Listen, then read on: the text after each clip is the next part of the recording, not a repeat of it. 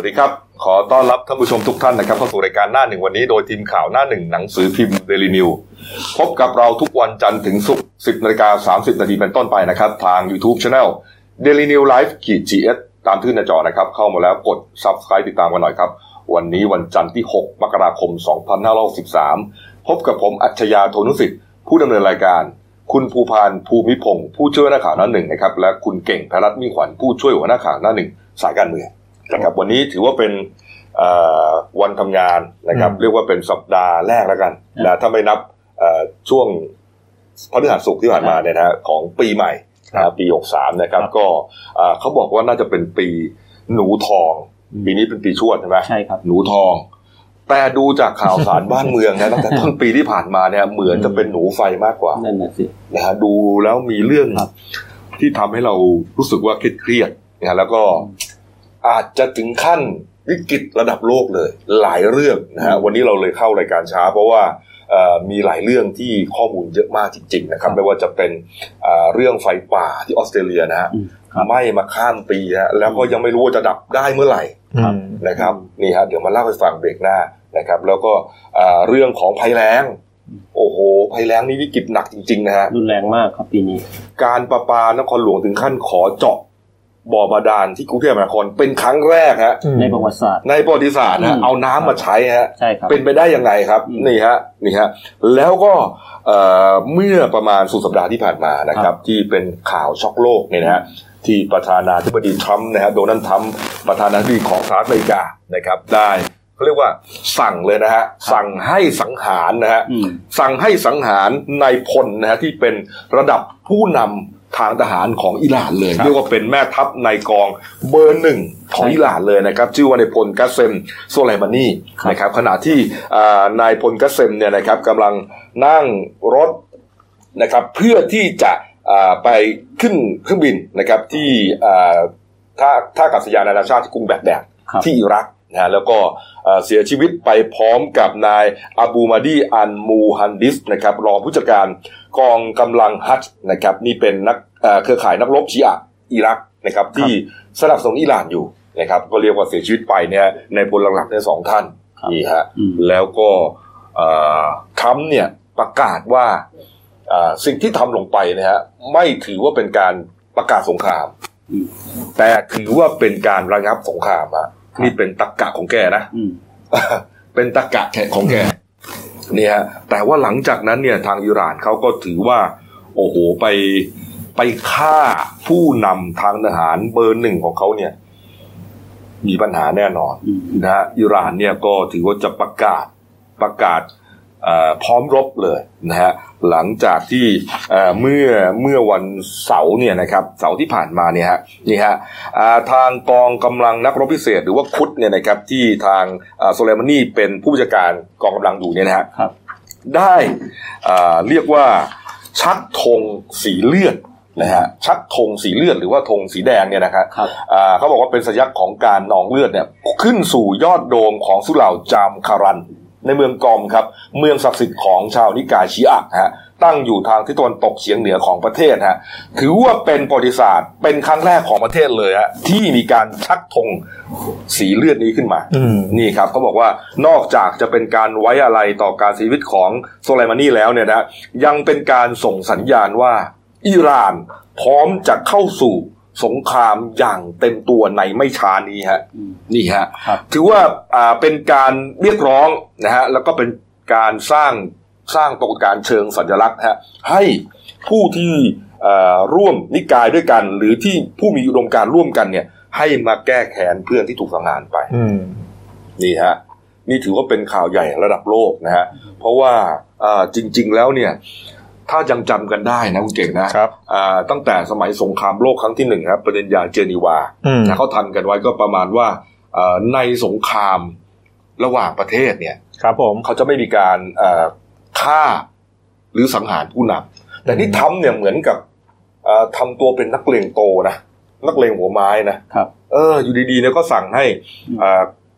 กองกำลังนะเป็นกองกำลังทหารนะฮะกองทัพสหรัฐปฏิบัติการโจมตีทางอากาศนี่ฮะบังคับโดนเลยนะฮะอ่าเขาบอกว่าอ่าบังคับจากทางอเมริกาเลยนะครับบังคับโดนไปฮะอืมบินขึ้นไปแล้ว แล้วมันสามารถสแกนได้หมดเลยอะไอโดรนตัวเนี้ย สแกนสแกนได้หมดเลยว่าอ่าใครอยู่ที่ไหนอะไรไง แล้วล็อกเป้าอ่าแล้วยิงแม่นมาก โอ้โหนี่ฮะ นี่ครับ อันนี้เป็นแผนที่นะฮะของก็เรียกว่าตะวันออกกลางอืมตะวันออกกลางก็ที่มีปัญหาอยู่ก็คืออิหร่านนะฮะอยู่ด้านบนนะครับอืมนี่ฮะแล้วก็พรมแดงก็ติดกับอิรัก อิรักก็จะสีเขียวนะฮะส่วนช่องช่องแคบที่อยู่ระหว่างอ่าอิหร่านอิรักเนี่ยฮะเขาเรียกว่าช่องแคบคาบุสนะคาบุสเนี่ยเป็นช่องแคบสำคัญนะในการเดินเรือไม่ว่าจะเป็นเรือรบของกองทัพอ่า สหรัฐอเมริกาก็ใช้ใช้ช่องแคบนี้ในการเรียกว่าเคลื่อนพลเข้ามาครับรวมถึงเรือทางพาณิชย์นะฮะขนข้าวขนของสินค้าต่างๆ ก็ใช้นี่เหมือนกัน อันนี้เป็นหนึ่งอีกหนึ่งจุดหนึ่งยุทธศาสตร์ที่คาดว่าอิหร่านนะฮะจะใช้แก้แค้นสหรัฐอืมนะอิหร่านเนี่ยอ่ายืนยันเลยนะครับว่าปฏิบัติการของสหรัฐอเมริกาครั้งนี้เนี่ยถือว่ารุนแรงนะฮะแล้วก็เขาก็จะไม่ยอมนะฮะแล้วเขาเขาพร้อมที่จะแก้แค้น เขาตั้งเป้าไว้แล้วด้วยนะครับ ว่าจุดที่จะแก้แค้นทั้งหมดเนี่ยนะฮะอ่ามีสามสิบห้าแห่งนะฮะสามสิบห้าแห่งนะครับนี่ฮะหลายจุดนะครับน่าสนใจมากอะรวมถึงอ่าช่องแคบขามุดด้วยนะครับ ขณะที่ทรัมป์ฮะทรัมป์ก็บอกเหมือนกันว่าถ้าอิหร่านอ่าพเยิงหน้ามาแก้แค้นสหรัฐ อย่างที่ประกาศไว้เนี่ยนะเขาก็เตรียมจะโจมตีเป้าหมายที่กำหนดไว้แล้ว 52 แห่งด้วยกัน 52 แห่ง ตัวเลขนี้มาจากไหนครับ ดูตักกะของทรัมป์นะอืมตากาของทรัมป์บอกว่า เป็นจำนวนตัวเลขที่เท่ากับพลเมืองของอเมริกันครับ ที่เคยถูกคุมขัง เป็นตัวประกันอยู่ภายในสถานทูตสหรัฐอเมริกาที่กรุงเตหะรานอิหร่าน เป็นเวลานานถึง 444 วันในช่วงการปฏิวัติอิหร่าน ปี22ฮะอืมตั้งแต่ปี2522ฮะครับไปงัดเอาเหตุการณ์ตอนนั้นมา แล้วก็อ้างเอามาเป็นตัวเลขที่จะโจมตีทั้งหมด52เป้าหมาย ถ้าอิหร่านทำตัวว่าจะมาแก้แค้นสหรัฐ โอ้โห นี่ฮะ เรื่องนี้นี่สำคัญมาก แล้วเขาบอกว่าเป้าหมายเอ่อส่วนใหญ่ที่อยู่ในห้าสิบสองเนี่ยนะฮะ ก็ก็ส่วนใหญ่ก็จะเป็นจุดที่มีการชักธงแดงด้วยอืมนะฮะนี่ฮะครับ นี่ครับเอ่อเมื่อจริงๆเนี่ยทรัมป์เนี่ยให้เหตุผลนะครับอืมทำให้เหตุผลว่าทำไมที่จะต้องสั่งให้เอ่อกองทัพสหรัฐเนี่ยนะครับ ขับโดรนนะครับไปยิงโจมตีจนเอ่อโซเลมานีแล้วก็อีกท่านหนึ่งเสียชีวิตเนี่ยนะฮะก็เนื่องมาจากว่าครับเอ่อเป็นการแก้แค้นเขาบอกว่าโซเลมานีเนี่ยเป็นเอ่อแม่ทัพนายกองอันดับหนึ่งของอิหร่าน แล้วก็เป็นหัวขบวนนะฮะในการที่จะเอ่อ โจมตีกองทัพสหรัฐอืมนะที่ไปประจำการอยู่ที่อิรักครับนะครับนี่ฮะก็เลยจำเป็นต้องปิดชีพก่อนทำบอกว่าอันนี้เป็นการระงับสงครามเอ่อไม่ให้โซไลมานีเนี่ยพังเหนือตัวขึ้นมา แล้วก็เอ่อทำตัวเป็นเหมือนกับว่าเป็นผู้นำนะในการก่อสงครามอืมคือกำลังมองว่าอ่าทางอเมริกากับทางอิหร่านเนี่ยเขาจะใช้นโยบายเรื่องอืมใช้การฆ่าอืม ที่เหนือกว่าการฆ่าของคู่คู่ต่อสู้ เพื่อหยุดการฆ่า นี่ไง ใช่ก็คือตอนตอนนี้มันมันมันเลยกระบวนการของขั้นตอนทางการทูตไปละครับ หลังจากนี้เดี๋ยวต้องจับจับตาทั้งเรื่องจีน อืมรัสเซียอืมเกาหลีเหนือครับ ว่าจะมีท่าทียังไงกับการชักธงแดงอืมของอิหร่านนี่ฮะอืมนี่ฮะเป็นไปได้ไหมนะครับว่าเอ่อสหรัฐอเมริกาเนี่ยนะฮะอืมหรือว่าทรัมป์เนี่ยคือคือหลายครั้งที่เราเห็นเนี่ยนะเวลา อเมริกาผู้นำอเมริกาจะเพี้ยงพล้ำอะไรเนี่ยนะฮะมักจะสร้างสถานการณ์บางอย่างขึ้นมาเพื่อกลบเหตุการณ์นั้นอืมตอนนี้เนี่ยเอ่อเหมือนกับว่าตอนนี้เขาอยู่ขั้นในขั้นตอนทรัมป์เนี่ยกำลังโดน impeachment impeachment ก็คือเหมือนกับว่ากระบวนการถอดถอนครับนะฮะเนี่ยฮะเป็นไปได้ไหมว่าเขาอาจจะใช้เอ่อเหตุการณ์เนี้ยอืมในการกบเกลื่อนอ่าครับเออคือคือถ้าใช้ขนาดนี้เนี่ยก็ถือว่ากบเกลื่อนสำเร็จละแต่ว่าปัญหาคือว่า ไอการกบเกลื่อนคุณเนี่ยมันจะทำให้เรื่องราวมันลุกลามบานปลายเกินไปหรือเปล่า เพราะว่าอย่าลืมนะครับว่าทางเอ่อรัฐสภาของอเมริกันเนี่ยเขาไม่ได้เห็นด้วยกับทรัมป์นะฮะเรื่องนี้เนี่ยนะฮะอืมเห็นว่ามีการที่จะเอ่อเชิญทรัมป์เนี่ยคือทรัมป์เนี่ยต้องเข้าไปรายงานอยู่แล้วนะฮะทางสหรัฐอเมริกาว่าคุณไปทำอะไรเนี่ยอืมคุณไปสั่งให้ทหารไปไปทำอะไร มันเป็นการประกาศสงครามหรือเปล่าครับนะฮะแล้วก็พอเกิดเรื่องนี้ขึ้นเนี่ยนะฮะเอ่อนี่ครับ ทางสำนักข่าวต่างประเทศก็รายงานนะครับ ว่าโฆษกของรัฐบาลคือเมื่อวันก่อน เมื่อวันอาทิตย์นะฮะมีการเขาเรียกว่ามีการเอ่อขบวนศพเอ่อไว้อะไรครับนะฮะมีการพิธีไว้อะไรให้กับโซเลมานีเนี่ยนะครับที่เสียชีวิตไปเนี่ยนะฮะแล้วก็ทางโฆษกของรัฐบาลอิหร่านกับประกาศ ขอให้อ่าอ่าพลเมืองของอิหร่านเนี่ยที่มีประมาณสักแปดสิบล้านคนเนี่ยลงขันกันฮะคนละหนึ่งล้านดอลลาร์สหรัฐ คิดก็คือแปดสิบล้านดอลลาร์สหรัฐ นะฮะคิดเป็นเงินไทยก็สองพันสี่ร้อยล้านบาทครับนี่ฮะอ่าเพื่อที่จะเป็นค่าหัวในการตามล่าตัวทำไม่ว่าจะจับเป็นหรือจับตายฮะอืมเอางั้นเลยนะอ่าอืมเอาละฮะครับนี่ฮะเรื่องใหญ่เลย เพราะว่าบางคนเนี่ยก็วิเคราะห์กันไปถึงขั้นว่า โอ้โหมันจะบานปลายไปถึงขั้นสงครามโลกครั้งที่สามหรือเปล่าครับ เป็นไปได้นะไอ้จริงๆนะไอ้ที่มันจะพันกับเราก็คือว่ามันจะกระทบกับเรื่องเศรษฐกิจโลกนั่นแหละอืมก็คือถ้าเกิดว่าหุ้นมันจะโตทั่วโลกน้ำมันมันจะขึ้นอะไรอย่างเงี้ยใช่ไหมอืมเมื่อใดก็ตามที่มีปัญหาเกี่ยวกับอ่าความขัดแย้งระหว่างระดับประเทศระดับโลกนี่นะอืมอันดับหนึ่งเลยที่มาก่อนเลยนะที่พันผวนที่เราเห็นที่สุดในทางเศรษฐกิจคืออาค่าทองคำจะขึ้นอืมนะตอนนี้เนี่ยเห็นว่าอาทองคำในประเทศเนี่ยขึ้นไปเท่าไหร่แล้วนะบาทละสอง สองหมื่นสองพันแปดร้อยแปดร้อยแล้วใช่ไหมใช่ครับนี่ฮะ จากที่เอ่อเมื่อสักเดือนสองเดือนก่อนอย่างเท่าไหร่อะลบสองหมื่นไหมอ่าไแใจมันเคยตกลงไปถึงหมื่นแปดหมื่นเก้าเลยนะใช่ถ้าจะไม่ผิดนะใช่ช่วงปีที่ใช่ผ่านมาใช่นี่กระโดดขึ้นมาแล้ว หลังจากนั้นน้ำมันก็จะตามมาอย่างที่ใช่เห็นว่าแต่หุ้นจะตกฮะใช่อืมแล้วเงินบาทจะแข็งครับนะครับ ก็ทำให้นักเรียกว่าอ่านักธุรกิจของไทยเนี่ยระเนระนาดฮะอืมหนักแน่นะเพราะว่าต้องใช้อ่า เงินบาทเยอะขึ้นนะอืมนะครับในการซื้อสินค้าใช่นี่ครับ นี่ฮะนี่เป็นเรื่องใหญ่ระดับประเทศระดับโลกเลยนะ ไม่ใช่ระดับประเทศนะ ระดับโลกเลยอืมนะในส่วนของก็คนก็วิเคราะห์กันไปต่อนะว่าอ่าทางอิสราเอลเนี่ย อิสราเอลเนี่ยถือเป็นอ่าศัตรูอันดับหนึ่งของอิหร่านนะฮะอ่าครับอิสราเอลเนี่ยนะอันดับหนึ่งของอิหร่านนะครับ แล้วก็เอ่อเอ๊ะเป็นอิสราเอลหรือเปล่าที่ไปเป่าหูสหรัฐอเมริกาทุกวันอะเอ่ออม ต้องจัดการต้องจัดการอิหร่าน ต้องจัดการมันประมาณนี้นะแล้วก็อาจจะทำให้อ่าทางอ่าสหรัฐอเมริกา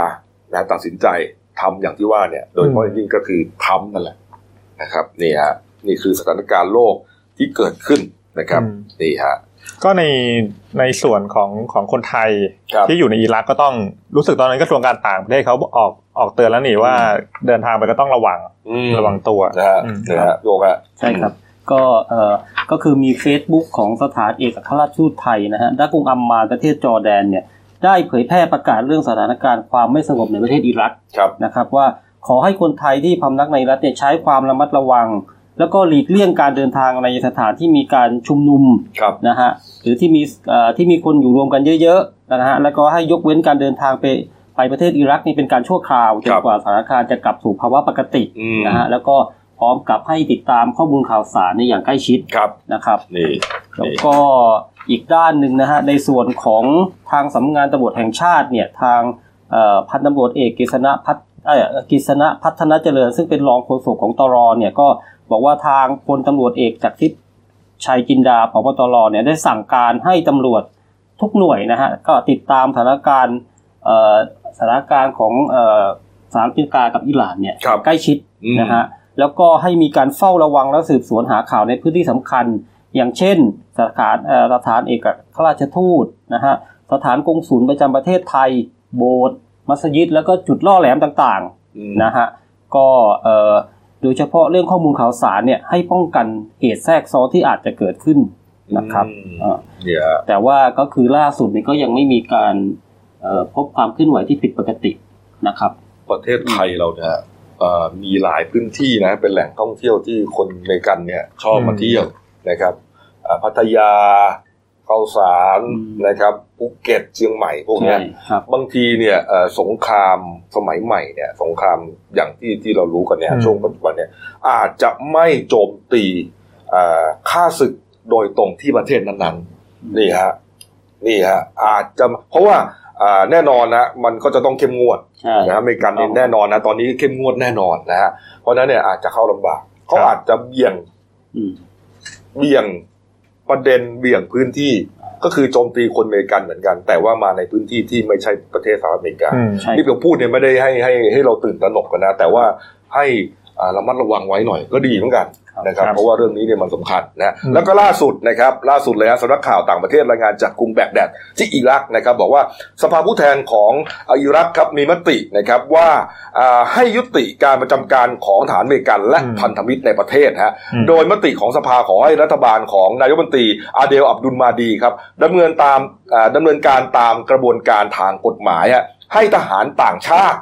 ซึ่งแน่นอนครับสหรัฐเยอะที่สุดเนี่ยที่อิรักเนี่ยครับ ถอนกำลังออกจากแผ่นดินอิรักออกไป และห้ามกองทัพต่างประเทศใช้น่านฟ้า น่านน้ำและแผ่นดินของอิรัก เพื่อปฏิบัติการทางทหารทุกกรณีฮะแน่นอนครับเขาก็เขาเขาก็อ่าสูญเสียนายทหารคนสำคัญไปเหมือนกัน อืม จากการโจมตีของอาคำสั่งของทรัมป์ในครั้งนี้อะฮะ ก็เดี๋ยวเดี๋ยวช็อตต่อไปรอดูว่าทางอเมริกาจะยอมถอนทหารหรือเปล่าอ่า เอาจริงๆ เพราะเพราะว่าจริงๆ หลังหลังจากสงสงครามอ่าเปอร์เซียเนี่ยอเมริกาเข้าไปวางโครงสร้างในอิรักใหม่โอ้โหเยอะเลยทั้งหมดฮะใช่ใช่ฮะเพราะฉะนั้นก็ต้องดูเขาจะยอมถอนหรือเปล่าอิรักให้ถอนแต่ถ้าอเมริกาไม่ถอนจะทำไงได้ได้อะเออก็ลบกันไง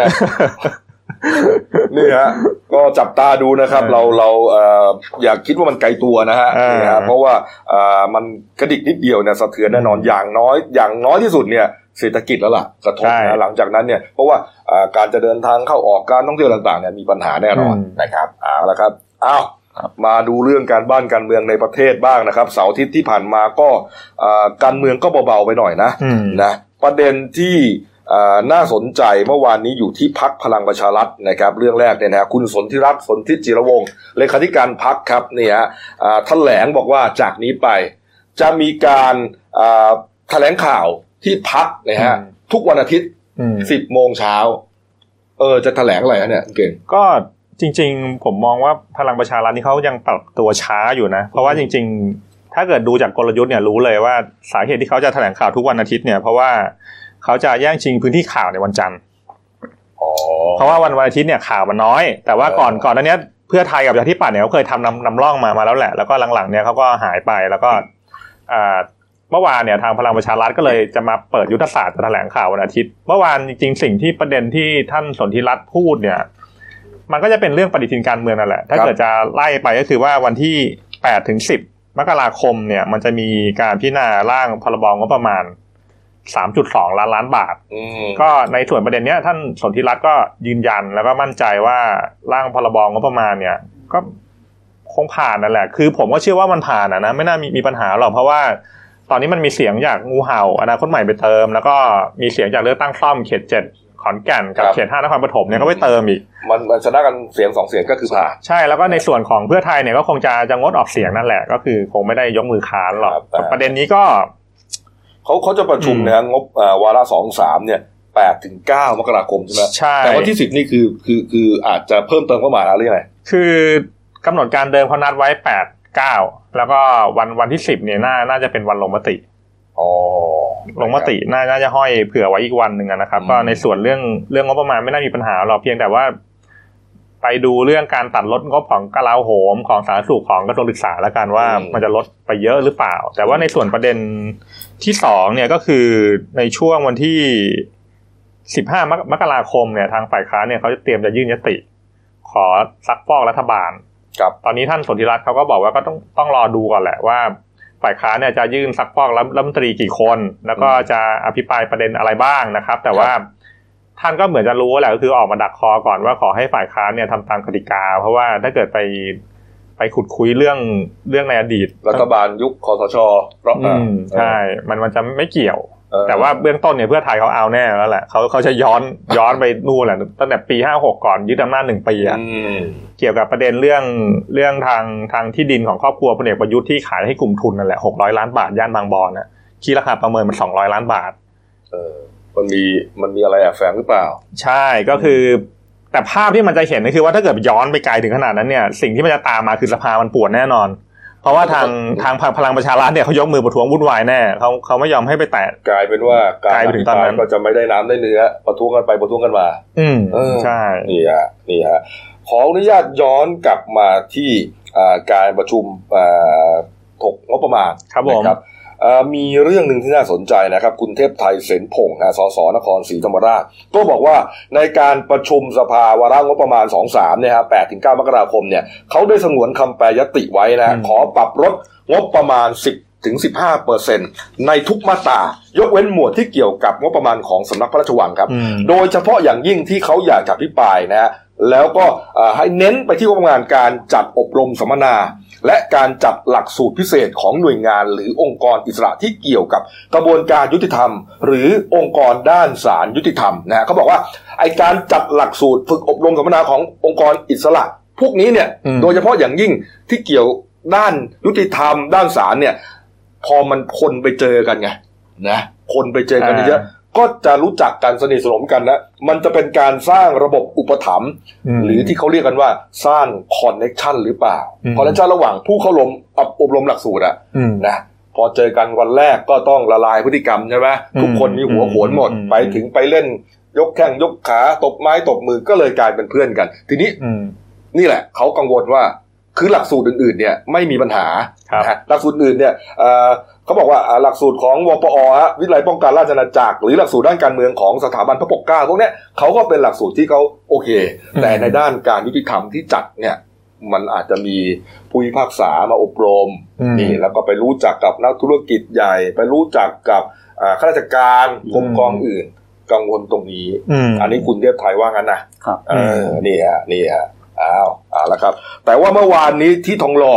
อืมนะที่ทองหล่อนี่เอ่อวิ่งไล่ลุงนะคุณเก่งฮะเปิดโต๊ะตั้งรับลงทะเบียนใช่ไหมครับมันมันมันเป็นกิจกรรมการเมืองที่ตอนนี้หลายหลายคนเขาก็จับตามองนะอืมคือว่าอย่างนี้คือว่าวันอาทิตย์ที่ 12 มกราคมเนี่ยมันจะมีงานงานงานวิ่งงานเดินการเมืองเนี่ยสองงานไองานแรกเนี่ยก็คืองานวิ่งไล่ลุงครับอันเนี้ยเขาจะจัดที่สวนสวนรถไฟครับตั้งแต่ตีห้าถึงเก้าโมงเช้าอืมนะครับ ก็ เห็นว่าคนก็ไปลงทะเบียนเยอะนะดู ดูจากการออกแบบเสื้อเนี่ย ก็เอ่อมันมันก็เหมาะเหมาะคนรุ่นใหม่นะเพราะว่าไอ้คนออกออกแบบเสื้อเนี่ย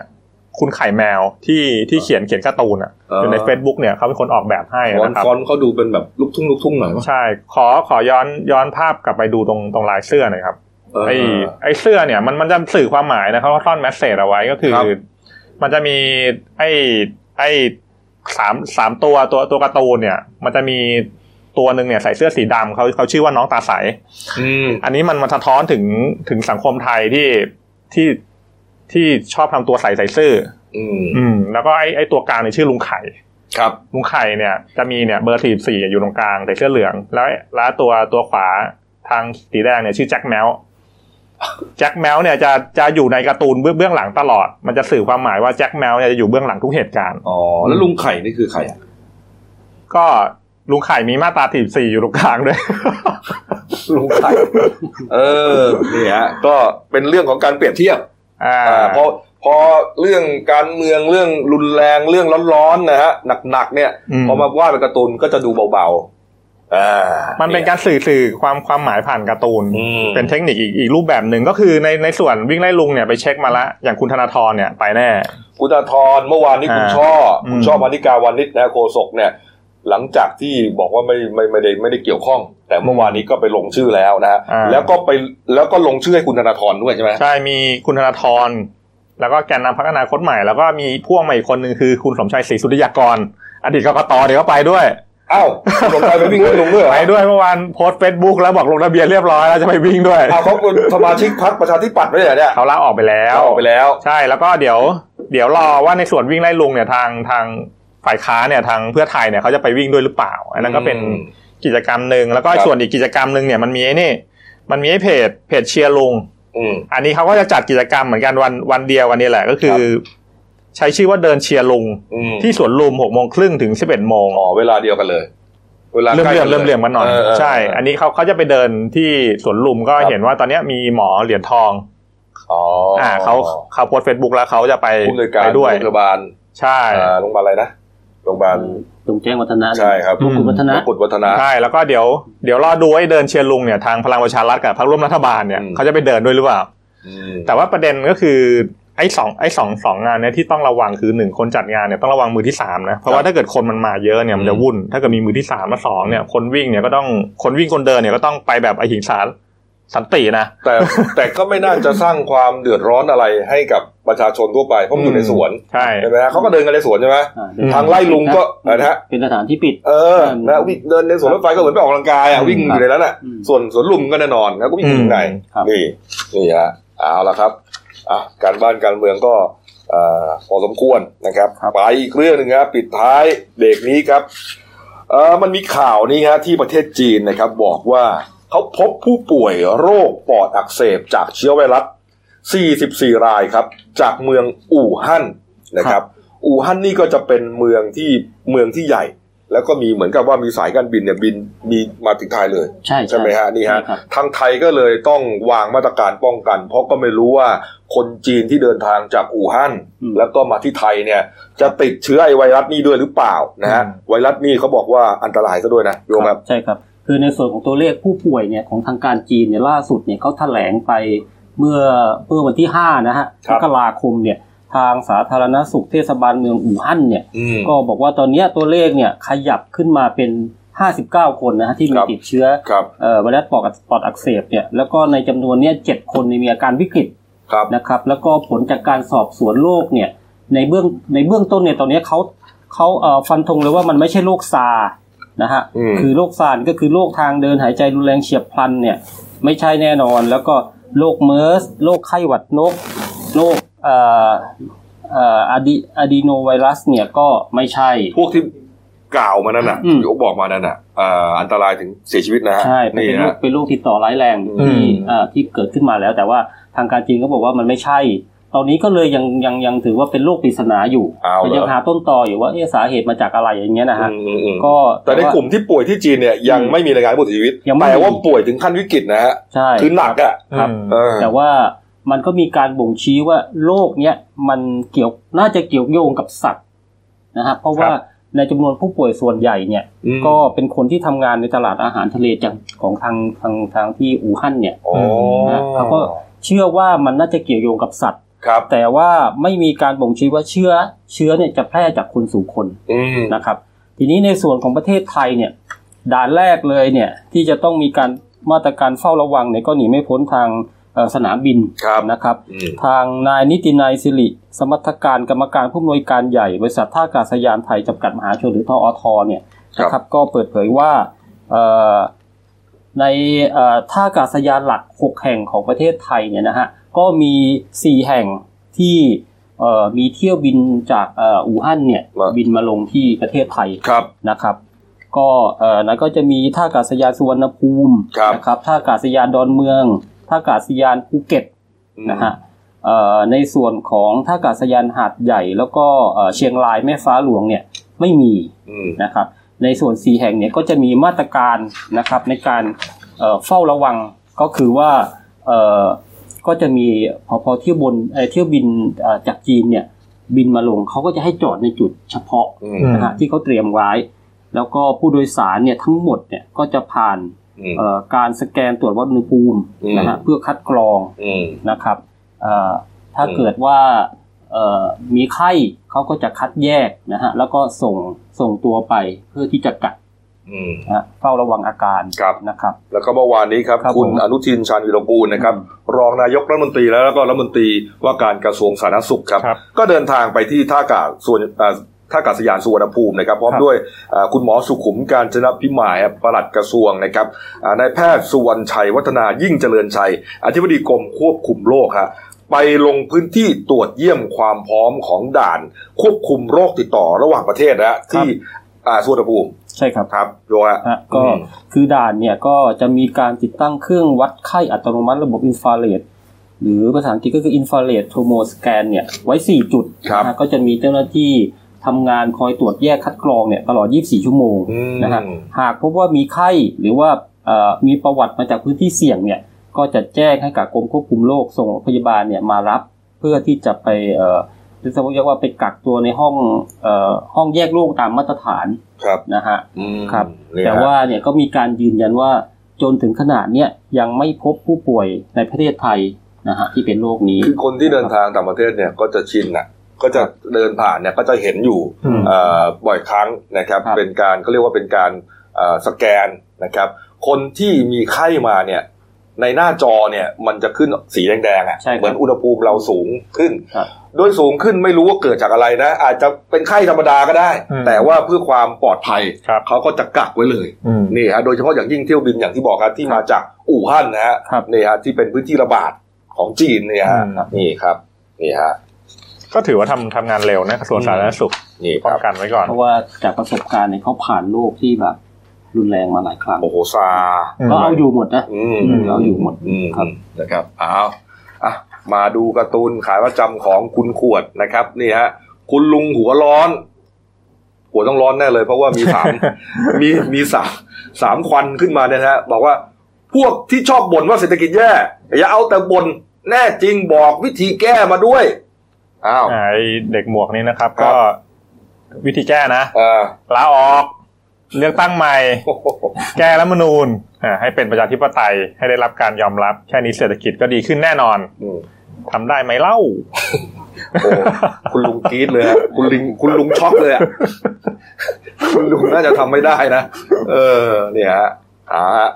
พักครู่เดียวครับกลับมาช่วงหน้านะครับ เรื่องร้อนๆทั้งนั้นนะครับไฟไหม้ป่าที่ออสเตรเลียครับนะครับไหม้ไปแล้ว 14 ล้านเอเคอร์อืมสัตว์ตายไป 500 ล้านตัวฮะฟังไม่ผิดนะ500 ล้านตัวนะครับวิกฤตแล้งหนักของไทยฮะอืมถึงขั้นต้องเจาะบ่อน้ำบาดาลกรุงเทพมหานครนะฮะครับเป็นครั้งแรกในประวัติศาสตร์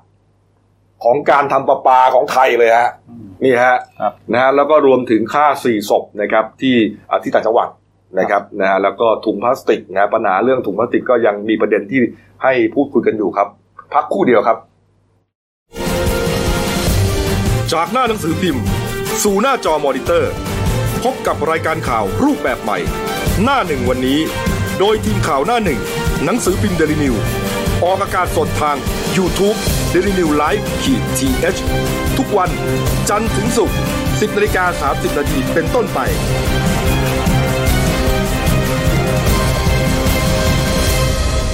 แล้วคุณจะได้รู้จักข่าวที่ลึกยิ่งขึ้น จากหน้าหนังสือพิมพ์ สู่หน้าจอมอนิเตอร์ พบกับรายการข่าวรูปแบบใหม่ หน้าหนึ่งวันนี้ โดยทีมข่าวหน้าหนึ่ง หนังสือพิมพ์เดลิวิวออกอากาศสดทาง YouTube d e l i n e w l i v e ขีดทีเทุกวัน จันทร์ถึงศุกร์10นาฬิกา30นาทีเป็นต้นไป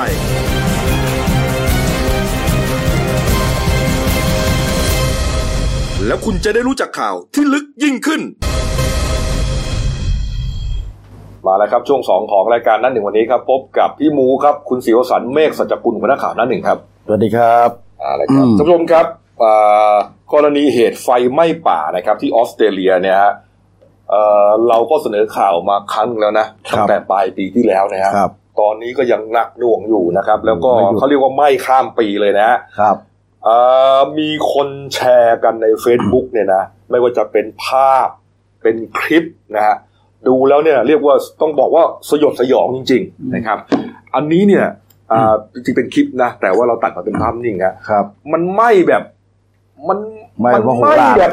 ไหม้กันไปทั้งแผงนะฮะวินาศสันตะโรว่างั้นใช่ครับอื้อหือนะฮะแล้วก็เครื่องบินเนี่ยเอ่อบินไปเนี่ยเป็นเฮลิคอปเตอร์เนี่ย ผมก็กลัวเหลือเกินกลัวมันจะตกอะเข้าไม่เพราะได้ว่ามันเข้าไม่ได้แล้วมันร้อนใช่เข้าไปหลงนี่เสร็จเลยนะ เนี่ย นี่ฮะโอ้โหอันนี้เนี่ยยังไม่เท่าไหร่นะไปดูภาพพวกสัตว์ป่าที่ตายอะอื้อหือโอ้โหเรียกว่า เรียกว่าหนักหน่วงมากจริง ๆ นะมีคือสำลักควันใช่ฮะ แล้วก็โดนไฟคอกอะอืมมันหนีไม่ทันอะย่างสดฮะแล้วก็ออสเตรเลียเนี่ยเขามีพวกสัตว์ป่าที่เป็นเอกลักษณ์ของเขาใช่ไหมใช่ครับหัวล่าอ่าจิงจิงโจ้โจ้พวกเนี้ยครับ อืม ต้องใช้คำต้องใช้คำว่าตายเป็นเบื่อฮะนี่ฮะนี่เขาบอกว่าด้วยอืมอ่าไหม้นะ ไฟไหม้ป่าเนี่ยตั้งแต่เดือนกันยายนปีที่แล้วนะจนมาถึงมกราคม ตอนเนี้ย ปัจจุบันเนี่ยไหม้ไปเท่าไหร่กันยาตุลาพฤศจิกาธันวาห้าเดือนกันไปแล้วอะอืมยังไหม้อยู่แบบว่ายังยังยังไม่มีทีท่าว่าจะดับได้ครับอืมนะครับ นี่ฮะแล้วก็เอ่อไหม้กินพื้นที่ไปแล้ว 14 ล้านเอเคอร์ฮะ14.5 ล้านเอเคอร์ครับนะครับ ในพื้นที่ 2 รัฐของเขานะคือรัฐวิกตอเรียกับนิวเซาท์เวลส์นะครับครับเขาบอกว่าเฉพาะ 2 รัฐแค่นี้เนี่ยก็ประมาณเท่ากับประเทศเบลเยียม หรือว่าเนเธอร์แลนด์ทั้งประเทศ คุณคิดดูฮะว่าไฟไหม้เบลเยียมทั้งประเทศนะฮะโอ้โหโอ้โหเออ นี่ฮะ คุณคิดดูฮะครับไฟไหม้แผทั้งประเทศอะคิดอยู่ครับอืมโอ้โหครับเรื่องใหญ่มากนะครับเนี่ยแล้วก็บอกว่าเปลวไฟเนี่ย มันสูงถึง 70 เมตรนะฮะโอ้โหเจ็ดสิบเมตรนี่ก็ประมาณสักโอ้นี่นี่ดูดูดูดูอ่าซากสัตว์ที่เสียชีวิตนะฮะ ดูว่าตายกันขนาดนี้ฮะอือหือนี่นี่มันเป็นกวางหรืออะไรสักอย่างเนี่ยนะกว้างกว้างใช่ไหมฮะกวางนี่ควายจะไม่ป่ามีต้นไม้เหลือเลยนะใช่ครับใช่ครับ มันก็เผาไปเรื่อยฮะมันดับไม่ได้ไงไม่พื้นพื้นที่ตรงนี้เป็นไอ้นี่เปล่าทะเลทรายเปล่าเอ่อเขาถ้ามีป่าควรจะมีต่อมั้งเอนะอก็ก็ก็ไม่แน่ใจนะน่าจะหเยนีมาตายข้างนอกหรือเปล่าหรือเขาเก็บมา เปลวไฟนี่สูงเท่ากับตึกประมาณสักสามสิบชั้นนะครับอ่าแล้วครัก็บไหม้สัตว์ป่าตายไปแล้วเกือบห้าร้อยล้านตัวโอ้โหแล้วคือทีแรกผมก็เข้าใจเฮ้ยมันผิดป่าวะอืมห้าล้านตัวเปล่าหรือห้าสิบอ่าตัวไม่ใช่ฮะตรวจสอบแล้วคือห้าร้อยล้านตัวจริงๆฮะเกือบทั้งโอ้โหคอนทวีปอะนะครับ แล้วก็บอกว่าหลายสปีชีส์เนี่ยอาจจะสูญพันธุ์ไปเลยด้วยฮะโอ้โหเออเพราะว่ามันเหมือนกับว่ามันมีอยู่ที่เดียวไงที่ป่าแห่งนี้ไงครับพอหมดก็หมดเลยอะไม่เหลือแล้วครับนี่ครับ ส่วนโคอาล่าครับที่เป็น เอกลักษณ์อย่างหนึ่งของทวีปนี้เนี่ยนะฮะครับตายไปตรวจสอบแล้วเนี่ยประมาณ 8,400 ตัวฮะโอ้โหนะครับแล้วก็ส่วนคนนะครับเสียชีวิตไป 21 รายนะฮะนักดับเพลิงเสียชีวิตไป 3 รายสูญหาย 6 รายฮะสิ่งก่อสร้างถูกไฟไหม้ทำลายเบื้องต้นประมาณ 2,500 แห่ง บ้านเรือนนี่พันสามร้อยหลังคาเรือนนะครับโอ้โหนี่ฮะเขาบอกว่าถือเป็นหนึ่งในภัยพิบัติที่เลวร้ายที่สุดในประวัติศาสตร์โลกฮะ ครับ โอ้โหนี่ปีนหนูไฟนะเนี่ย เออดูว่ารุนแรงมากรุนแรงมากจริงๆแล้วก็ไม่รู้จะดับยังไงด้วยเขาบอกว่า รออย่างเดียวครับ รอให้มันเหมือนกับว่ามีความชื้นหรือว่าหน้าฝนที่ตกแรงๆรอนะฝน รอฝนอย่างเดียวเลยรอฝนนี่คือคือฝนหนักๆด้วย คือเราจะมาเมื่อไหร่วะเนี่ยนั่นเลยห้าเดือนแล้วเนาะฮะครับ ดูฮะครับ โอ้โหอะส่วนบ้านเราครับ นี่ฮะอืมทางออสเตรเลียเขาเจอ วิกฤตไฟป่าใช่ไหมใช่ครับ ของเราฮะภัยแล้งภัยแล้งครับ รุนแรงไม่แพ้กันนะเขาบอกว่ารุนแรงหนักในรอบห้าสิบปีเลยครับหัวหน้าหมูครับ ใช่ครับ อืมก็มันก็ส่งผลนะครับมีทั้ง อ่าภัยแล้งคุกคามทั่วเลยอืมทั่วประเทศไทยเลยนะครับครับ ก็เมื่อวานนี้ครับ คุณนฤมลพินโยสินวัฒน์นะครับโฆษกประจำสำนักนายกรัฐมนตรีเนี่ยอืมก็ออกมาแถลงว่านะครับพลเอกประยุทธ์จันทร์โอชา นายกรัฐมนตรีและรัฐมนตรีว่าการกระทรวงกลาโหมเนี่ยครับได้รับทราบมติคณะกรรมการทรัพยากรน้ำแห่งชาติ ซึ่งมีพลเอกประวิตรวงษ์สุวรรณเป็นประธานแล้วเนี่ยอืมก็เห็นชอบในรายละเอียด การอ่าโครงสร้างศูนย์บัญชาการเฉพาะกิจ และแผนปฏิบัติการป้องกัน และแก้ไขปัญหาวิกฤตน้ำนะครับอืมโดยนายกท่านนายกรัฐมนตรีเนี่ยจะเป็นผู้บัญชาการหน่วยการแก้ไขปัญหานี้ด้วยตัวเองเลยอืมนะครับ ก็ทำหน้าที่ทั้งประสานงานแก้ไขปัญหา ซึ่ง ซึ่งเป็นไปตามพรบทรัพยากรน้ำนะครับ แล้วก็เพื่ออำนวยความสะดวกแก้ไขปัญหาวิกฤตน้ำเป็นการชั่วคราวจนกว่า ปัญหาจะผ่านพ้นไปครับนะครับ นอกจากนี้ก็ยังมีการแบ่งหน้าที่การปฏิบัติงานออกเป็นกลุ่มอำนวยการกลุ่มคาดการณ์กลุ่มบริหารจัดการ และกลุ่มแจ้งเตือนและประชาสัมพันธ์อืมโดยมีหน่วยงานที่เกี่ยวข้องร่วมปฏิบัติงานพร้อมเพรียงกันนะครับอืมอะหัวไปนั่งประชุมกันแต่ในห้องประชุมนั่นแหละอ่าใช่ออกบ้างนอกเถอะเออนะครับโอ้โหนี่ครับสถานมาดูการในณ์พื้นที่จริงครับครับเนี่ยนักข่าวของเราเนี่ยรายงานในหลายพื้นที่ที่มีแม่น้ำแล้วมันแห้งขอดนะฮะอย่างใช่ที่พิจิตรนะที่พิจิตรเลย นะครับ ที่ปริมาณน้ำแม่ดูน้ำยว่ามนะครับ ที่อำเภอสามงามโอ้โหซึ่งเป็นตอนบนของจังหวัดพิจิตรเขาแห้งขอดจนเห็นนี่พื้นแม่อะน้ำยมเหรอเนี่ย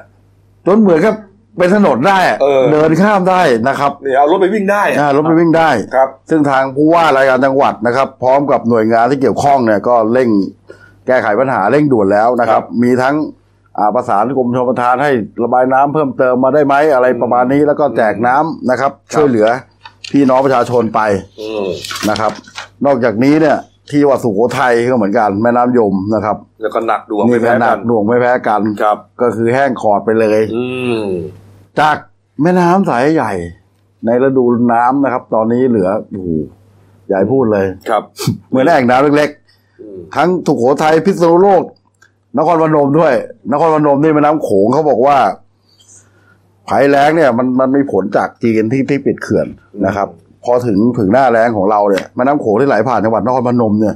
ระดับน้ำต่ำสุดในรอบหลายสิบปีเลยนะครับอืมเพราะว่าฝนทิ้งช่วงแล้วก็ภัยแล้งคุกคามอย่างหนักหน่วงนะคครัรับบโดยเฉพาะอำเภอท่าอุเทนอำเภอเมืองอำเภอบ้านแพงอำเภอธาตุพนมอืมมีสันดอนทรายสันดอนโผล่ให้เห็นเลยอืมนะครับอืมชาวบ้านก็ชาวประมงก็เดือดร้อนกันทั่วหน้าครับ นอกจากนี้ทางสายอีสานอ่าภาคอีสานก็มีอย่างเช่นทุรินทร์อ่าอ่าอ่างเก็บน้ำของกรมชลประทานนะครับ ทั้งอ่างเก็บน้ำเกาะแก้วอ่าที่อำเภอสำโรงสำโรงทาบเนี่ยก็แห้งครับบ้านสังแกมก็ต้องนำพูดง่ายคือชาวบ้านต้องนำเครื่องสูบน้ำขนาดใหญ่เนี่ยมาช่วยเหลือครับ ระบายหาทางครับส่วนภาคกลางนะครับเขื่อนป่าสักโทรสิทธิ์นะมตอนนี้นะครับ ต้นทุนของน้ำในเขื่อนป่าสักอยู่ที่ 201.55 ล้านลูกบาทเมตร หรือประมาณร้อยละ 23.08 โอ้โห ของความจุอ่างนะนี่ไม่ถึง 25เปอร์เซ็นต์ครับนะครับทำให้เขื่อนเนี่ยต้องปรับลดการระบายจากประตู 7 บานเหลือแค่บานเดียว เออ มันไม่มีน้ำมันไม่มีน้ำนะครับ นี่นี่คือท้ายน้ำของเขื่อนป่าสักชนลสิทธิ์นะครับแล้วแล้วแน่นอนฮะครับนะครับ ในพื้นที่อ่อใกล้เคียงข้างบนเนี่ย อ่า แล้งเนี่ยฮะครับ กรุงเทพ กรุงเทพปก็ริมณฑลไม่ต้องใช่พูดถึงครับนี่ครับครับเมื่อวานนี้ครับคุณศักดาวิเชียนศิลป์นะครับอธิบดีกรมทรัพยากรน้ำบาดาลครับกระทรวงทรัพยากรธรรมชาติและสิ่งแวดล้อมนะครับเขาบอกว่าตอนนี้สถานการณ์ภัยแล้งรุนแรงค่อนข้างมากนะฮะคุณวราวุฒิศิลปอาชาครับท่านรัฐมนตรีกระทรวงทรัพย์นะฮะเขาสั่งการให้กรมทรัพยากรน้ำบาดาลนำน้ำใต้ดินที่มีอยู่ประมาณ30,000ล้านลูกบาศก์เมตรต่อปีขึ้นมาใช้ครับแล้วก็ล่าสุดครับทางการประปานครหลวงฮะ ได้ทำหนังสือขออนุญาตเจาะบ่อบาดาล เพื่อนำน้ำบาดาลไปผลิตเป็นน้ำประปา ครับ ในพื้นเอ่อในสี่พื้นที่ครับนะครับในสี่พื้นที่เขาบอกนะเขาจะเจาะประมาณสักอ่าขนาดแค่สิบนิ้วแค่นั้นเองฮะครับนะครับแต่ว่ามันเจาะลึกนะครับ ลึกลงไปเนี่ยตั้งแต่ 350 เมตรถึง 600 เมตร อืม ในพื้นที่ที่ไหนบ้างครับ บางเขนมินบุรีลาดกระบังฮะโอ้ของโหกรุงเทพมหานคร ส่วนสมุทรปราการก็เจาะด้วยครับก็เบื้องต้นครับทางกรมทรัพยากรน้ำบาดาลเนี่ยอนุญาตแล้ว 3 บ่อครับ ก็คือที่บางเขนมินบุรีลาดกระบัง ส่วนสมุทรปราการอยู่ในขั้นตอนการพิจารณาเขาบอกว่า แต่ละบ่อคาดว่าจะนำน้ำบาดาลมาผลิตเป็นน้ำประปาได้เดือนละประมาณ 53,760 ล้านเอ่อลูกบาทเมตรใช่ไหมฮะใช่ครับลูกบาทเมตรนะครับครับ ก็จะมีประชาชนได้รับประโยชน์ประมาณ 5,000 ครัวเรือนครับเขาบอกว่าการกระทำครั้งนี้นะการที่การประปานครหลวงเนี่ยขออนุญาตเจาะบ่อบาดาล ถือเป็นครั้งแรกที่มีการ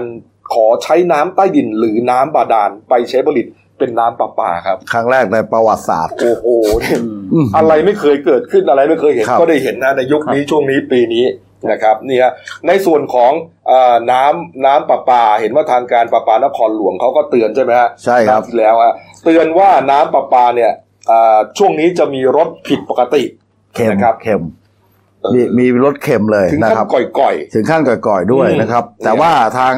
คุณพงศักดิ์นะครับอืมสุริยหารรองผู้ว่าการประปานครหลวงฝ่ายผลิตและส่งน้ำอะๆครับก็ออกมายืนยันว่านะในช่วงในช่วงวันที่ 7 ถึง 8มกราเนี้ยครับ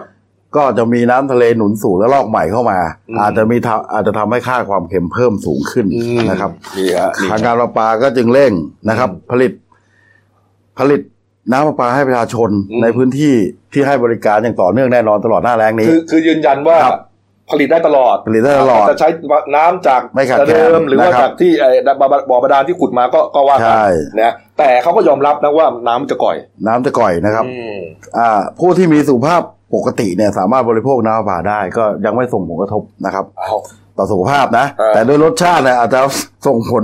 อะเรื่องถึงเรื่องความน่าดื่มอะเออลดลงมันก็ก่อยๆอะอ่าเออแต่ขนาดกลุ่มที่ควรกลุ่มเสี่ยงที่ควรเลี่ยงเนี่ยน้ำประปานะอืมก็เป็นพวกอ่าผู้เป็นโรคไตโรคหัวใจโรคความดันโลหิตสูงโรคเบาหวานโรคทางสมองผู้สูงอายุและเด็กนะครับ เอาก็คก็วรกลายเป็นเว้ว่านๆมันก็มันมันก็ครอบคลุมนะพูดถึงอะเออมันครอบคลุมทุก ทุกอายุเลยทุกเพศทุกวัยเลยเนี่ย เออผู้สูงอายุและเด็ก อ่า แล้วก็เป็นโรคพวกนี้ส่วนใหญ่ก็เป็นกันนะเบาหวานความดัน อ่าใช่ก็ควรหลีกเลี่ยงใช่ไหม ใช่ สรุปแล้ว หลีกหลีกเลี่ยงได้ควรหลีกเลี่ยงเถอะ โอ้โหนี่เป็นวิกฤตหนักเลยนะใช่ นี่ฮะมันมาถึงขั้นเรียกมหานครเขาบอกว่าเขาวัดค่าความเค็มใช่ไหมใช่ขคอรับงน้ำเขาเรียกว่าค่าคลอไรด์ครับ นี่ฮะอ่าพบว่าค่าคลอไรด์น้อยกว่า210มิลลิกรัมต่อลิตร อ่า ส่วนค่าความนำไฟฟ้าน้อยกว่า 1,200 ไมโครซีเมนต์ต่อเซนติเมตร ครับ นี่ฮะ จึงไม่ส่งผลต่อการรับรู้รสชาติแต่ประชาชน แนะนำให้สำรองน้ำเอาไว้เพื่อบริโภคครับโดยค่าคลอไรด์ต้องมากกว่า 250 มิลลิกรัมต่อลิตร ถึงจะส่งผลต่อการรับรู้รสชาติอืมตามเกณฑ์แนะนำของอาครับองค์การอนามัยโลกครับสรุปเลยครับก็คือว่ามีรสก่อยและเค็มขึ้นใช่นี่ครับเพราะเนื่องจากน้ำเขาเรียกว่าอ่าน้ำดิบที่เอามาผลิตเป็นน้ำประปาเนี่ยมันน้อยลง ใช่ มันก็ทำให้มันมันเค็มมาพูดง่าย ส่วนหนึ่งด้วยแล้วก็รู้สึกจะมีการผสมอะไรบางอย่างลงไปหรือเปล่ามันเป็นสูตรของเขานะทำน้ำประปาเนี่ยนี่ครับอาจจะใส่เกลือใส่อะไรเพื่อให้เพิ่มเกลือแร่อะไรประมาณเนี้ยเออครับ เรื่องนี้นี่ทางโฆษกรัฐบาลนะครับครับนะคุณนฤมลพินโยสินวัฒน์นะครับ ก็บอกว่าอ่าทางท่านนายกนะครับห่วงใยประชาชนที่บริโภคน้ำประปาในช่วงนี้อาจจะมีรถผิดปกติใช่นะครับและกลุ่มเสี่ยงก็อาจจะมีปัญหาต่อสุขภาพหากไปบริโภคน้ำประปา ก็อ่าแนะนำนะครับแนะนำหลายอย่างเลยนะแต่ที่น่าสนใจคือว่าอานอกจากนี้ควรลดการเติมเครื่องปรุงรสให้น้อยลงใช่ในการใช้น้ำเพื่อปรุงอาหารอีกครับด้วยครับยัแล้งวไงลงทุนแล้วจะจืดดีที่สุด หมายความว่าเอ่อก็ไม่ต้องไปเติมน้ำปลามันใช่เพราะว่าอ่าน้ำมันเค็มอยู่แล้วครับใช่ที่เนี่ยอืมเออขนาดนั้นเลยนะครับเอากันเลยนะครับโอ้โห เออเอาในขณะขณะที่นะ ทั่วประเทศครับเองก็จะมีมาตรการเรื่องเจาะบ่อบาดาลช่วยเหลือด้วยอืมประมาณอ่าห้าร้อยยี่สิบหกบ่อออจะเริ่มขุดนะกลางเดือนมกรานี้เป็นต้นไปครับทั่วประเทศเลยทั้งภาคเหนือภาคอีสานภาคใต้ภาคกลางครบเลยทุกจังหวัด นี่คือสรุปว่าน้ำเนี่ยครับเราต้องรอฝนอย่างเดียวใช่ไหมใช่ครับรัฐบาลไม่ทำอะไร ตั้งศูนย์ขึ้นมาแต่เขาตั้งศูนย์เขาก็ พยายามจัดการบริหารจัดการอยู่อืมนะครับอืมอืมก็นี่ไงรัฐบาลก็เริ่มทำแล้วไงกรมทรัพยากรน้ำกรมก็เริ่มเจาะบ่อบาดาลนี่ก็คือช่วยเหลือเบื้องต้นป็ก่อนแผของของครับของศูนย์นี่แหละใช่ครับนะครับเอาละครับอะมาดูข่าวเศร้าสลดที่เกิดขึ้นเมื่อวานนี้หน่อยนะครับพี่โอคครับใช่ครับมีเหตุอ่าฆ่ากันตายนะครับ ที่พื้นที่จังหวัดอุดรธานีอ่าเขาบอกว่าพ่อฆ่าลูกเมียนะครับ เอาไม้ไปทุบหัวทีละคนแล้วก็ ผูกคอตายตามรวมแล้วสี่ศพน่าสลดปัญมากหาเรื่องเศรษฐกิจครับโลกอะใช่ครับอืก็มเหตุการณ์สลดครั้งนี้นะฮะก็เกิดขึ้นตอนเอ่อหกโมงเช้านะครับของครับวันที่ 5 มกราคมนะทางเจ้าหน้าที่ตำรวจของสพเพนจังหวัดอุดรธานีเนี่ย ก็ได้รับแจ้งว่ามีเหตุฆ่ากันตาย คือไม่ใช่ฮะคือตอนแรกเนี่ย ได้รับแจ้งว่าเอ่อมีเหตุคนฆ่าตัวตายก่อนนะอ่าก็ไปตรวจสอบที่เกิดเหตุก็ไปเจอศพนะฮะคุณเอ่อ นายไทยสารซ่อนชัยอายุ 50 ปี ก็สภาพคือเอ่อใช้เชือกไนล่อนเนี่ยผูกคอตัวเองกับต้นต้นมะม่วงหน้าบ้านอ๋อครับบ้านของตัวเองหน้าบ้านเลยนะฮะครับก็ก็เจ้าหน้าที่ก็พยายามเอ่อจะไปเรียกลูกเมียให้ออกมาดูเอ๊ะก็ผิดสังเกตว่าไม่เจเงียอบใครบันเงียบเรียกก็ไม่เปิดประตูออกเออมาบ้านไม่เงียมีบใครเชียบมาดูศพอืมก็ก็เลยเข้าไปดูในบ้านโอ้โหนะเข้าไปในห้องโถงชั้นล่างเนี่ยก็ก็ถึงกระตกตะลึงนะอืมก็เจอศพนอนเนี่ยฮะเรียงรายกันสามศพ นะฮะโอ้โหก็ประกอบด้วยนางวัชราพรซ่อนชัยอายุ 50 ปีครับครับนางสาวคชาพรซ่อนชัยอายุ 23 ปี แล้วก็นางสาวสสิธรซ่อนชัยอายุ 19 ปีครับทั้งสามทั้งสามรายเนี่ยก็คือเป็นภรรยาและก็ลูกลูกสาวทั้งสองนะฮะใช่ครับอืมสาวสองคนของนายอืมไพศาลเนี่ยก็คือสภาพเนี่ยก็ถือว่าค่อนข้างสยดสยองนะฮะก็ครับคือมันเอ่อมีรอยถูกทุบด้วยของแข็งเนี่ยที่ศีรษะ นะฮะจนเป็นบาดแผลชะกันลึกถึงกระโหลกนะโอ้ฮะโหโดยเฉพาะเอ่อลูกสาวเอ่อคนโตเนี่ยคือนางสาวคชาพรเนี่ยที่ที่มือข้างซ้ายที่นิ้วเนี่ยหัก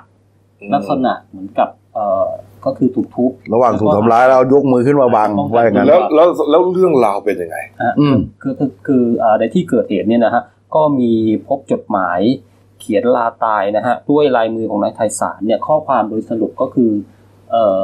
คือเขาเครียดอืคือครับก่อนหน้าเนี้เขาไปกู้เงิน กู้เงินในระบบนะฮะมาสองล้าน เพื่อที่จะส่งเป็นเอ่อเป็นทุนสำหรับส่งลูกสาวสองคนเนี่ยเรียนเรียนลูกสาวสองคนคนโตเนี่ยจบก็เอ่อมหาลัยขอนแก่น เพิ่งจะจบ แต่ยังไม่มีงานทำเขาบอกเรียนดีด้วยนะเออเรียนดีเรียนเก่งเรียนเก่งเรียนเก่งแล้วก็ลูกสาวคนเล็กเนี่ยอายุสิบเก้าปีเนี่ยตอนนี้ก็เรียนอยู่เอ่อปีหนึ่งอยู่ที่มอขอนแก่นเหมือนกันครับนะครับ แล้วเอ่อพอกู้มาสองล้านเนี่ยปรากฏว่าเงินไม่พอ นะฮะครับก็ก็ไปกู้หนี้ยืมสินญาติพี่น้องมาครับหลายๆคนอืมก็ทำให้เงินเดือนเนี่ย คุณคุณไทยสารเนี่ยเขาเป็นเอ่อทำงานเป็นรปภนะคครัรับบศูนย์หมอนไหมอ่าศูนย์หมอนไหมครับที่อำเภอเพนเนี่ยนะฮะแล้วก็ในส่วนของภรรยาก็ทำงานอยู่ที่เดียวกันเป็นลูกจ้างประจำครับ ก็เอ่อก็กู้มาสองล้านแล้วก็ยืมอะไรมาเนี่ย แล้วมันหมุนเงินไม่ทัน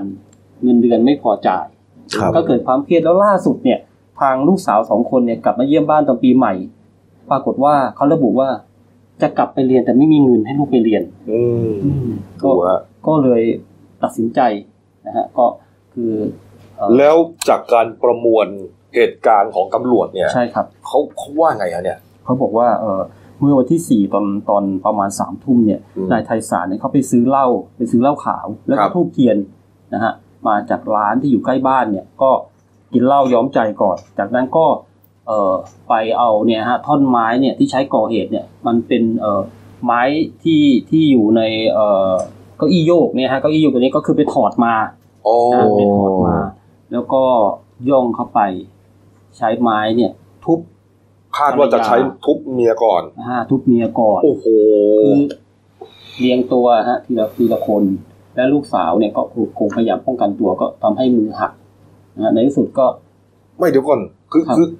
ฟาดใช่ไหมตีคือคือตีทุบเนี่ยเลยทุบตีเลย คือเอ่อลูกกับเมียนอนอยู่สามคนนึกออกไหมฮะใช่คือคือครับเหตุการณ์น่าจะเป็นอย่างนั้น ใช่ ก็ต้องทุบทีละคน ใช่ครับ คือไอการฆ่าคนด้วยการทุบหัวต้องขออภัยนะมันไม่ได้ครั้งเดียวตายนะ ใช่คือไม่รู้ต้องตีกี่ทีครับ นะมันไม่เหมือนกับเอ่อขอขออภัยไม่เหมือนยิงปืนอย่างเงี้ยหรือว่าปาดคอเนี่ยมันมันก็จะขาดใจเลยครับ นะฮะแต่อันนี้เนี่ยทุบไปครั้งแรกก็ยังไม่ตายก็ เอ่อเมียทรมานขออภัยอาจจะร้องด้วยความเจ็บปวดครับลูกก็ต้องตื่นขึ้นมาใช่ถูกไหมคือคือผมพยายามเดาเหตุการณ์มันจะประมาณนั้นเพครัราะบมันไม่ครับตายเลยถูกไหมใช่ถูกครับแต่แต่ว่าเอ่อเอ่อคุณคุณอะไรนะที่ตายเนี่ยที่ที่ฆ่าเขาเนี่ยเอ่อคุณคุณไทยสารคุณไทยสารนี่ก็ไทยคือสารพยายามตีอยู่นั่นเองครับเพราะอาวุธคือไม้อย่างเดียวใช่ไหมไม้อย่างเดียวครับแล้วบาดแผลก็คือถูกทุบอย่างเดียว ทุบอย่างเดียว ทุบที่ศีรษะเนี่ยแหละใช่ครับที่ศีรษะโอ้โหที่ใบหน้าเนี่ยฮะก็คือทุบเมียอ่า ไม่กี่ไม่รู้กี่ครั้ง แล้วก็ครับพยายามทุบลูกต่อครับ ลูกอีกคนอาจจะตื่นขึ้นมาก็เลยเหมือนป้องกันตัวอืมร้องวายๆก็เลยมีครับเหมือนภาพว่าอ่าเอ่อข้อมือเอ่อนิ้วมือหักครับโอ้โหแล้วก็ไปผูกคอตายในส้วมก่อนใช่ใช่ไหมในห้องน้ำก่อนด้วยนะพอหลังจากแต่พอดีไม่สำเร็จนะฮะหลังจากอืมฆ่าลูกเมียเสร็จเนี่ยก็ก็ยังเอาเอ่อจัดขันห้านะก็ดอกไม้ทูบเทียนก็กราบแต่ละศพแล้วก็เขียนจดหมายลาตายแล้วก็ไปผูกคอตาย ตายโอ้โหก็เป็นศพที่สี่ไปผูกคอตายในห้องน้ำก่อนแล้วไม่สำเร็จอืมใช่ไหมก็เลยไปผูกอีกครั้งคือใต้ต้นมะม่วงหน้าบ้านโอ้โห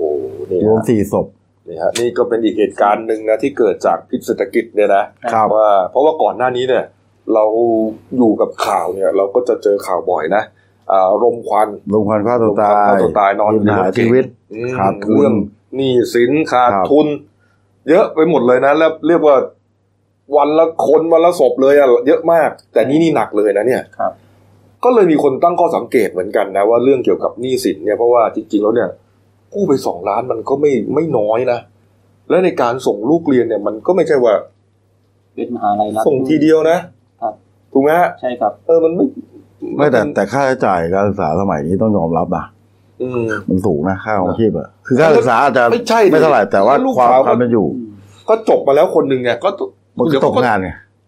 เอ้าแหม่จบมันมาก็ต้องไม่มีหางางานนทำใช่ไหมมันก็ต้องรอหน่อยใช่ใช่ไหมมันก็อนาคตมันก็ยังเห็นอยู่อะว่าว่ามันมีโอกาสอะเออ แล้วทำไมคิดสั้นอย่างนี้ก็ไม่รู้เนี่ยเขาคงหาทางออกไม่ได้ละอืมนะครับบางทีคนขที่อไม่แสดงความเสียใจด้วยอืมไม่รู้นะใช่ครับขครัอบแสดงความเสียใจด้วยก็แล้แล้ววเห็กันนว่าล่าสุดเนี่ยก็คือวันเนี้ยก็คือสวดแค่คืนเดียว แล้วก็ครับวันนี้เผาเลยนะเผาเลยหมดเลยสี่ศพเลยทั้งสี่ศพเผาเลยกองฟอนด้วย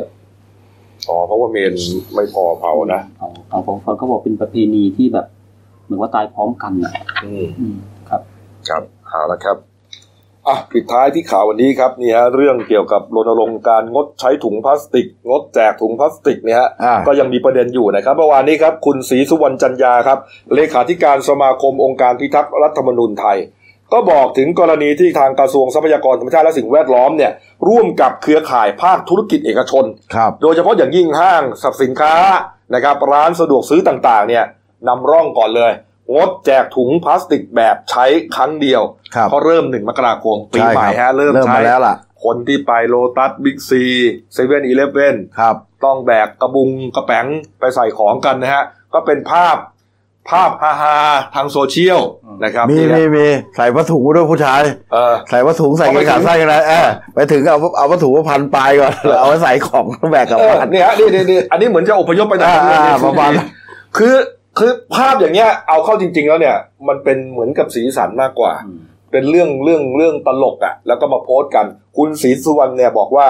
ไอ้เรื่องแค่เนี้ยเป็นการแชร์แบบสนุขสนาน เป็นกระแสบูบวาบชั่วคราวอืมจริงๆแล้วเนี่ยต่อไปเนี่ยความไม่เดือดมีร้อนหรอกอืมอ่าไม่มีหรอกครับเขาก็เอาถุงผ้าถุงอะไรไปใส่นี่แหละ แต่เขามองว่า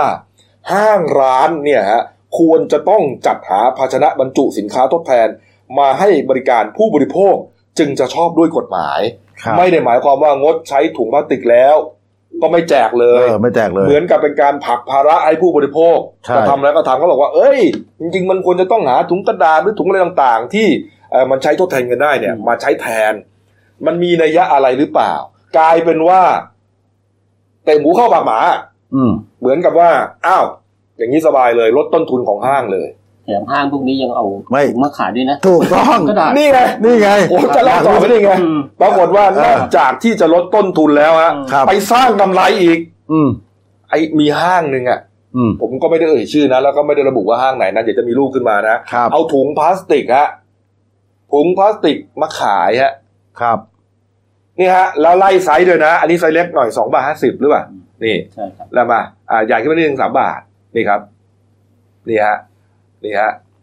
ห้าบาทก็มีแล้วก็มิกระเมียนเขียนหน้าป้าย เพราะว่าเดี๋ยวมันจะไม่เข้าเข้าเอ่อโครงการครับ Save Out Earth นั่นนะรักษาโลกของเราครับ แล้วมันต่างกันตรงไหนวะเนี่ยเออกลายเป็นว่าไม่จากจะกลายเป็นว่าไอ้ถุงพวกเนี้ยแทนที่ครับจะมันอยู่ตรงแคชเชียร์อืมออกไปแขวนขายเลย บ้าไปแล้ว ผมเพิ่งไปซื้อเมื่อวานอืมไปซื้อไม่ที่ต้องเอ่ยชื่ที่อนะห้างหนึ่งอ่าเออซื้อที่ห้างหนึ่งด้วยแหละอะครับจ่ายตังค์พวกเขาถามมีถุงไหมเอออ้อ้าว ผมก็ตกใจเออลืมไหมลืมบางทีเออเขาบอกไม่เป็นไรมีขาย แต่ไม่ใช่แบบนี้นะเออเป็นถุงผ้าเออยี่สิบห้าบาทอะนี่ไง กลายเป็นสร้างกำไรให้อีกครับ ก็ต้องซื้อครับ ไม่งั้นจะเอาอะไรใส่ล่ะครับนั่นไงอืมโอ้โหนี่ฮะนี่ฮะเขาบอกว่าดูเป็นการลักลั่นหรือเปล่า อืมแหมรณรงค์กันแต่ว่าอีกฝอีกฝากหนึ่งเนี่ยมีนำเข้าขยะพลาสติกเข้ามาครับ คือจุดประสงค์ของของการรณรงค์เรื่องนี้เนี่ยนะ แล้วก็เขาบอกว่าอ่า ปีใหม่ปีหน้าคือเขาเขาจะให้ปรับตัวปีหนึ่งใช่ไหมแล้วปีใช่ครับใหม่ก็ปีหน้าเนี่ยออกกฎหมายเลยครับเพื่อที่จะลดการใช้ถุงพลาสติกอืมนะครับนี่ฮะแต่ไม่ได้หมายความว่าการใช้ถุงพลาสติกเนี่ย เป็นความผิดนะ เออ อย่าไปเข้าใจอย่างนั้นอ่านนะครับเขาบอกว่ามันคือผมนี่แหละบอกเอง ควรที่จะเอามาใช้ใหม่แค่นั้นเอง คือห้างไม่แจกก็ไม่เป็นไร แต่ถุงน้ำเดิมเนี่ยเราก็พับพับเก็บไว้เล็กๆเก็บไว้อืมเออแล้วพอ เข้าเซเว่นหรืออะไรที่มันจะต้องใช้ถุงอ้อมีผมมีปุ๊บก็ขึ้นมาอ๋อใครจะไปถือเอาถุงผ้าที่มันหนากว่าเพเนี่ยราะว่าพวกผ้าออกมาไม่ดีกว่าเออมาพับอย่างเงี้ย มันก็ไม่ได้ครับใช่ไหมฮะนี่ฮะก็เป็นเป็นประเด็นขึ้นมานะอ่าคุณศรีสุวรรณบอกว่าวันนี้นะครับ วันนี้ครับจะไปยื่นคำร้องต่อเลขาธิการสำนักงานคณะกรรมการคุ้มครองผู้บริโภคนะหรือว่าสคบครับครับ ให้ใช้อำนาจตามมาตรา 4 ประกอบมาตรา 10 วงเล็บ 1 วงเล็บ 9 ครับ ของพรบคุ้มครองผู้บริโภค ปี2522 ครับ ในการกำหนดมาตรการเพื่อคุ้มครองสิทธิของผู้บริโภคดังกล่าวโดยเร็วฮะใช่ก็คือประมาณว่า เอ้ยเออโอเคก็ก็งดก็งดไป แต่คุณก็ต้องหา เรียกว่าอย่างถูอื่กนทมาดทดแทแทนนมาให้เขาใช่นะครับครับไม่ใช่เป็นการผลักภาระให้ผู้บริโภคอย่างเดียวนี่ครับครับนี่ครับอ้าวครบถ้วนครบถ้วนกับข่าวสารวันนี้นะครับอืมนี่ฮะอะมาดูหน้าหนึ่งหนังสือพิมพ์เราหน่อยนะครับหนึ่งดาว ถึงดาวขายภาคเหนือภาคอีสานใต้ครับนะผมเนี่ยก็เป็นข่าวที่เราเล่าทั้งนั้นเลยนะครับนี่ฮะมีไหนที่ไม่ได้เล่าไหมเนี่ย เอ่อนี่นี่นี่นี่อ่าเรื่องภาษีที่ดินใหม่ก็ยังเป็นประเด็นอยู่นะครับก็วันนี้พรรคเพื่อไทยก็จะชงนะครับอืมให้ให้ทบทวน หรือยกเลิกไปเลยอืมเพราะว่ามันวุ่นวายนะมันครับสร้างปัญหาอยู่เหมือนกันนะครับนี่ฮะคนเดือดร้อนมากครับผมครับเอาละครับ ส่วนเรื่องสั้นของฉันนะครับ ที่หนังสือพิมพ์เดนเนลร่วมกับ พันธมิตรหลายหน่วยงานเนี่ยนะครับอ่าเรื่องที่ตีพิมพ์ลงวันอังคารที่ 7 มกราคมนะครับอ่าเรื่องชื่อเรื่องว่าห่างเนี่ยฮะห่างอืมนะฮะเขียนโดยคุณทรงวุฒิอินเรืองนะครับครับนี่ครับก็ไปซื้ออ่านกัน พิมพ์ทั้งปีทุกวันนะฮะไม่มีวันหยุดครับนะครับเป็นเรื่องราวเกี่ยวกับอะไรก็ไปหาอ่านกันนะครับอ่านะครับ แล้วก็อ่าวันที่ 8 ที่9ครับนะครับ ผู้แบบนี้ครับแน่นอนครับติดตามช่องของเรานะครับเดนิวไลฟ์ทีเอสเนี่ยนะครับ ก็จะมีการถ่ายทอดสด สัญญาณการประชุมสภาผู้แทนราษฎรนะครับ พิจารณาอ่าร่างพระราชบัญญัติงบประมาณรายจ่ายนะครับ ประจำปีงบประมาณ 63 นะครับวาระ 23ครับเบื้องต้นก่อน 2 วันนะ 89 ส่วนวันที่ 9 นี่เอ่อจะประชุมต่อหรือว่าจะเป็นการลงมติอะไรยังไงเนี่ย เราก็จะถ่ายทอดเหมือนกันครับนะครับอ่านะครับก่อติดกันครับผมอ่านะครบถ้วนนะครับ ฝากช่องเราด้วยนะครับ Dailynews Live ขีด TS นะครับเข้ามาแล้วกด subscribe กดไลค์กดแชร์กดกระดิ่งแจ้งเตือนครับ มีรายการดีๆ ทั้งวันและทุกวันนะครับ วันนี้หมดเวลานะครับ เรา 3 คนลาไปก่อน ขอบพระคุณทุกท่านที่ติดตามรับชมครับ ลาไปก่อนครับ สวัสดีครับ